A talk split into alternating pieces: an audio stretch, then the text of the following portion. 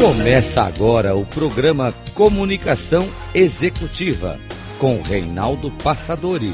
Tudo sobre comunicação e gestão para você. Rádio Cloud Coaching. Olá, bem-vindo a mais um programa Comunicação Executiva.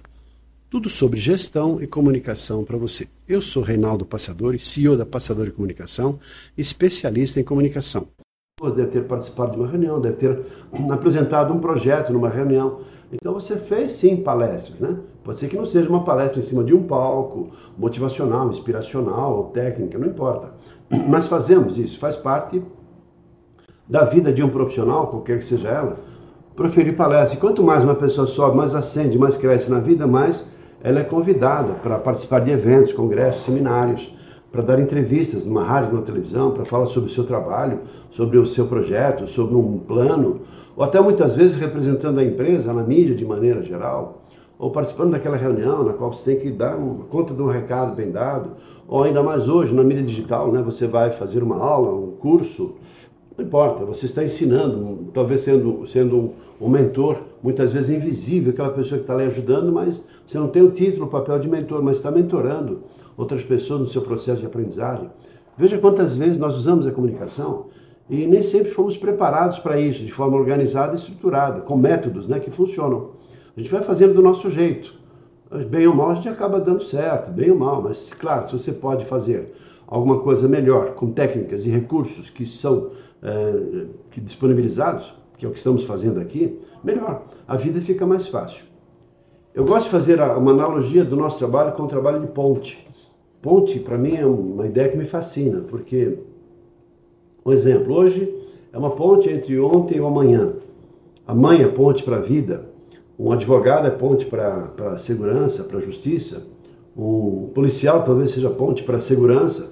Uh, Todos nós também, em algum momento, somos pontes ou parte de uma ponte, ajudando outras pessoas a serem pessoas melhores. Um líder é uma ponte para que as pessoas possam fazer o seu trabalho e a empresa crescer, desenvolver, atingir suas metas, os seus objetivos. Você é uma ponte de educação, o professor é ponte para o saber, para um aluno poder crescer, se desenvolver. Então, essa ideia da ponte me fascina porque tem também um pensamento de um poeta russo chamado Mayakovsky, que fala assim: o verdadeiro revolucionário é aquele que queima as pontes da retirada. E, e, curioso isso, né? Porque essa ideia da ponte, quando Júlio César atravessou o estreito lá na, na, época da conquista, ele mandou queimar todos os seus navios que seriam indispensáveis para a fuga no caso de derrota. Então, assim, ele não criou, não tinha condições de retorno, ou seja, queimou a ponte porque assim, a ideia é você vai e é vencer ou vencer, não tem jeito de você retroceder. Então, curioso é que também o nosso trabalho aqui, por que não? Ele pode ser comparado com uma ponte. Porque para quem nunca teve uma oportunidade de um mergulho dessa natureza, dessa magnitude, nesse contexto, e as pessoas ficam assim patinando, muitas vezes vão fazer uma apresentação, mas sofrem, tem tremedeira, gagueira, sudorese, branco, taquicardia, a pessoa tem desconforto. Então, por que não transformar esses métodos, esses recursos, numa ponte para que você não precisa, não precise passar naquele valo, sair no rio, sair nadando, atravessar o estreito, atravessar o rio para chegar do outro lado. A ponte é o método, a ponte é o sistema, a ponte é a tecnologia, a ponte é a maneira pela qual você com mais facilidade consegue chegar do outro lado. Por isso que eu propus ontem que vocês pensassem num objetivo. Qual é o seu objetivo? E criei isso perguntando qual a sua expectativa em relação a esse trabalho. E quanto maior, mais ousado for o seu objetivo, mais longe você tende a chegar. Por isso que eu gosto muito das pessoas que têm objetivos ousados. Qual o seu objetivo? Ah, meu objetivo é vencer o desconforto. Toda vez que eu falar em público, me dá uma tremedeira, dor de barriga. Legal, é nobre, porque é seu, o seu problema a sua dificuldade. Mas que tal um objetivo ousado? Como assim, Reinaldo? O que é objetivo ousado? Por exemplo, querem um exemplo? Por exemplo, é, toda vez que você se levantar para falar, sentir prazer. Renato, você está forçando um pouquinho a barra. Pô, eu tenho quase vontade de morrer, sair correndo. Você fala em prazer, que prazer é esse, né? É o prazer que tem, por exemplo, um professor quando estimula o aluno no aprendizado. É um prazer que tem um líder quando estimula, inspira outras pessoas a fazerem um trabalho bem feito e com qualidade.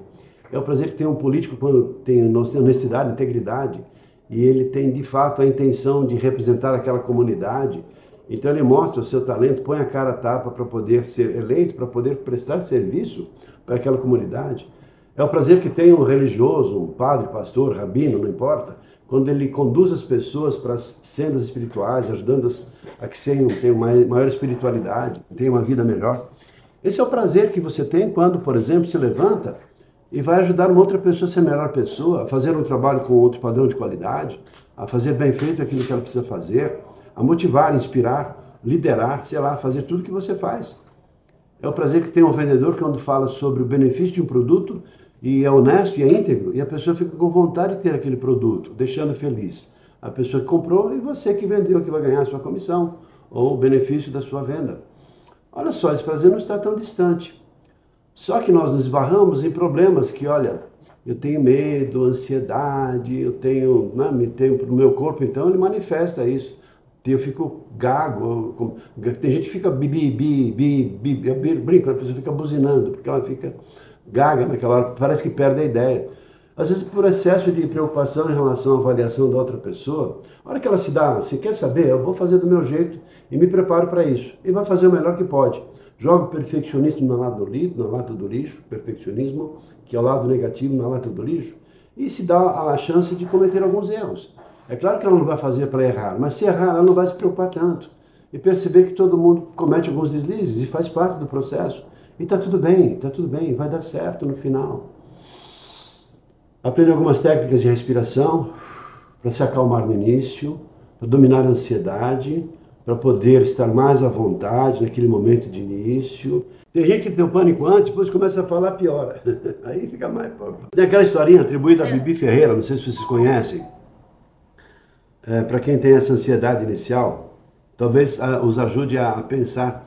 Porque todo mundo passa por isso. Bibi Ferreira estava conversando com uma atriz novata lá no, no fundo do palco, antes de começar uma cena de uma, de uma peça que ela estava fazendo aqui em São Paulo.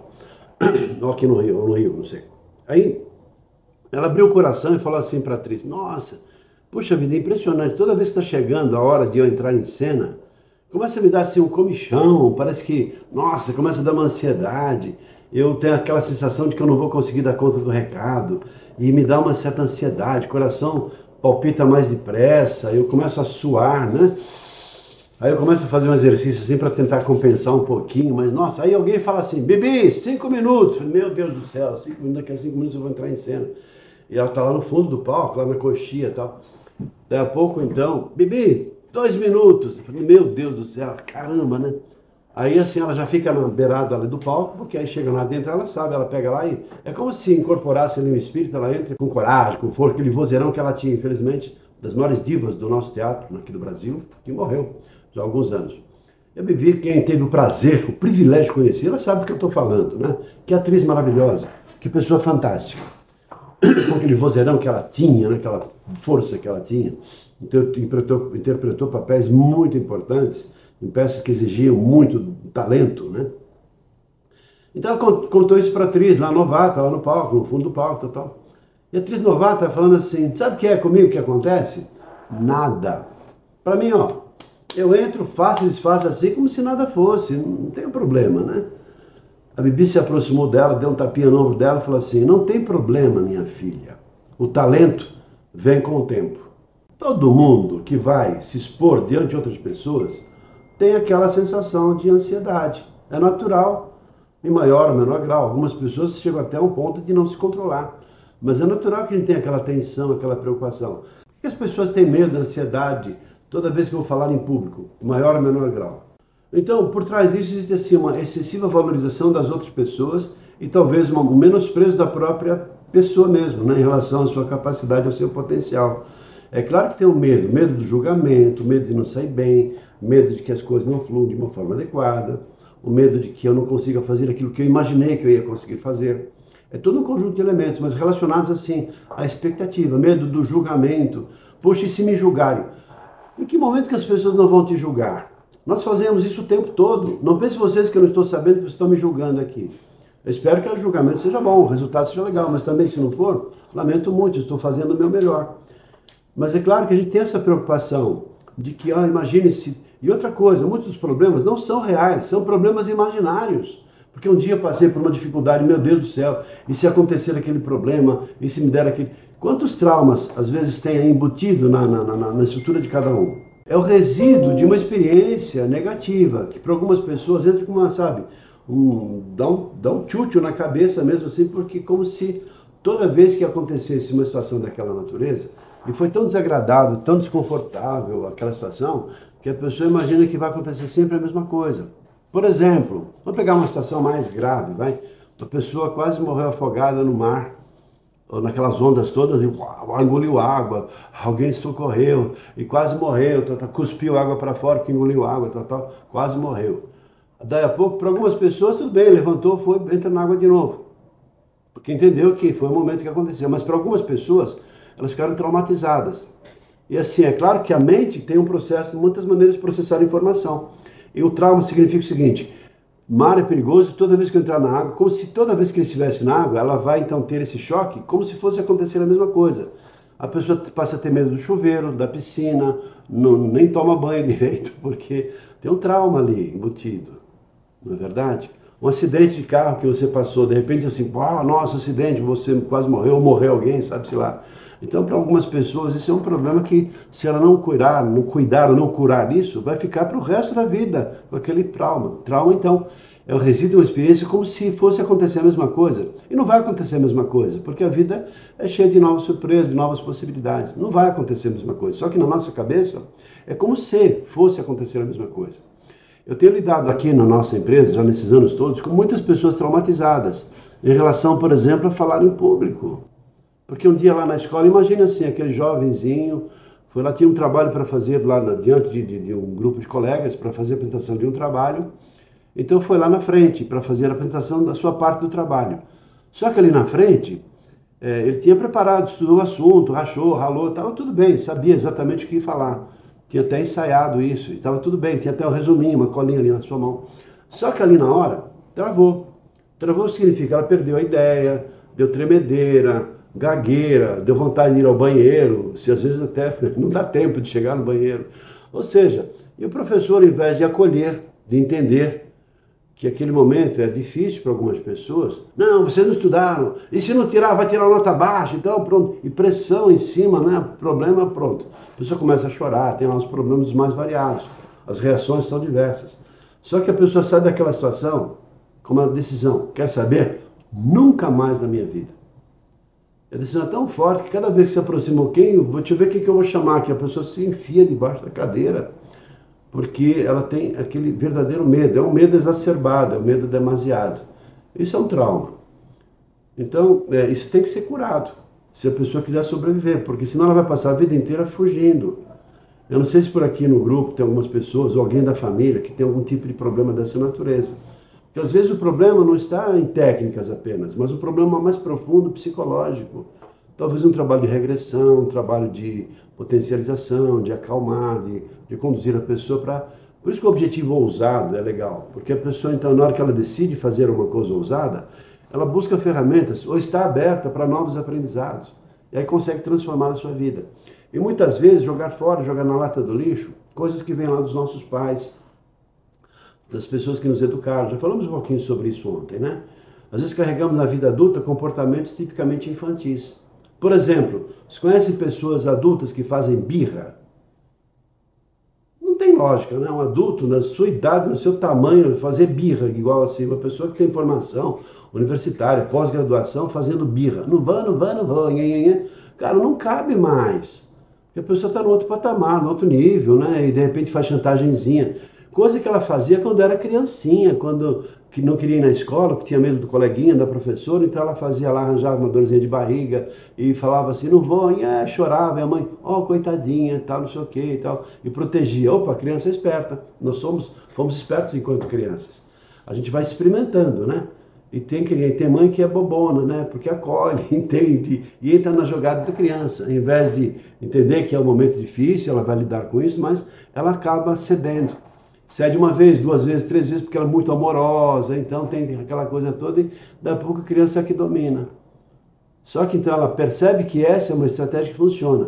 E funciona em casa, depois começa a perceber assim num brinquedinho lá com a bola, o menino, a boneca da menina, assim, só vou brincar se eu brincar, porque a boneca é minha. Ou seja, vai fazendo as suas chantagenzinhas, namoradinha, só vou pegar na sua mão se, se você fizer isso. Então tá, começa as chantagenzinhas, ela vai levando para a vida adulta aquele comportamento que funcionava lá enquanto ela era criança.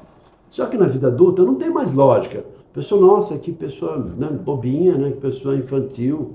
Só que para ela funciona do jeito certo, porque ela não reformulou ainda aquelas, aquelas formas de, tra de, tra de trabalhar, de se comportar, que funcionavam lá atrás.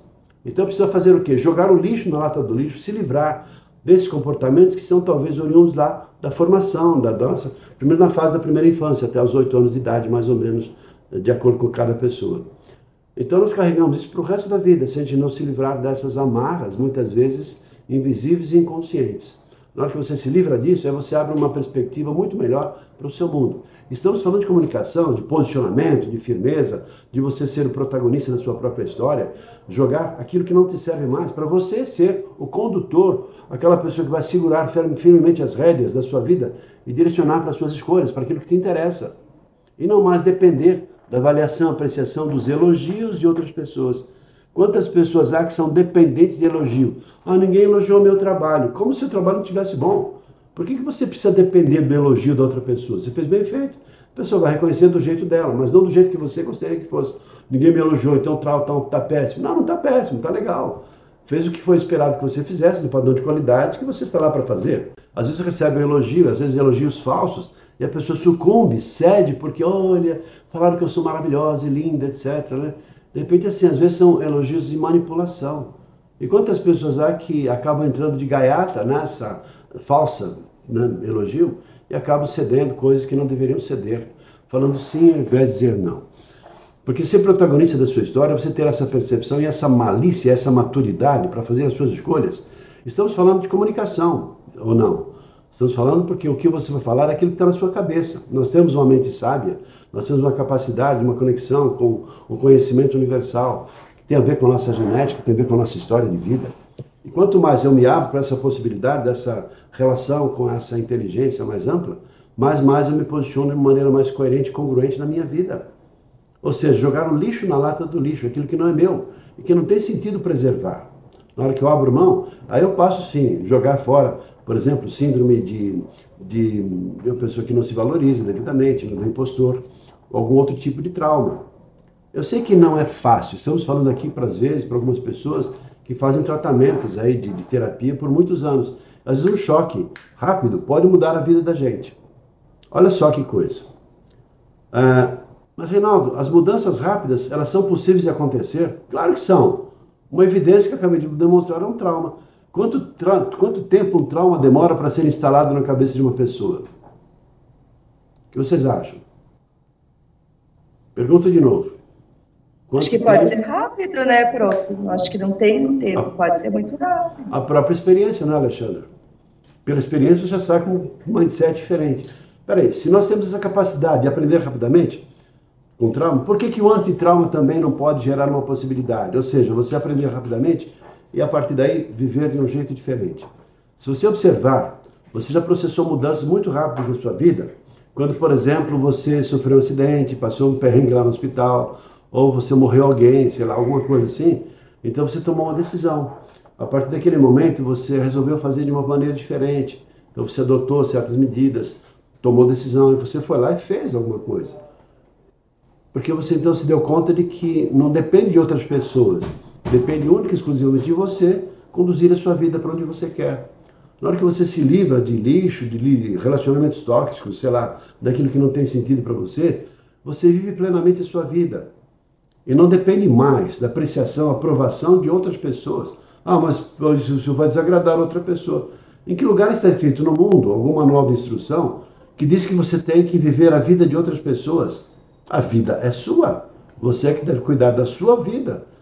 É claro que você vai ter apoio, pessoas que vão te ajudar, isso faz parte, a gente troca coisas.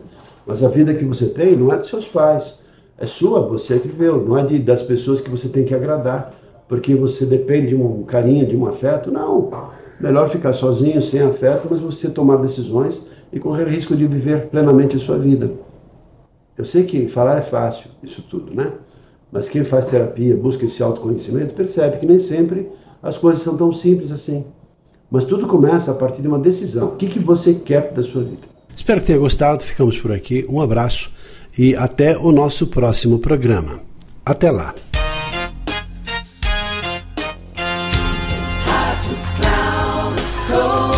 Encerrando por hoje o programa Comunicação Executiva com Reinaldo Passadori. Tudo sobre comunicação e gestão para você. Rádio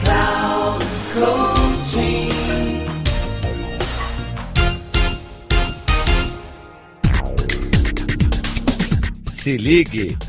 Comunicação Executiva com Reinaldo Passadori. Sempre às segundas-feiras, às 8 da manhã, com reprise na terça às 12 horas e na quarta às 16 horas, aqui na Rádio Cloud Coaching. Acesse o nosso site radio.cloudcoaching.com.br e baixe nosso aplicativo na Google Store.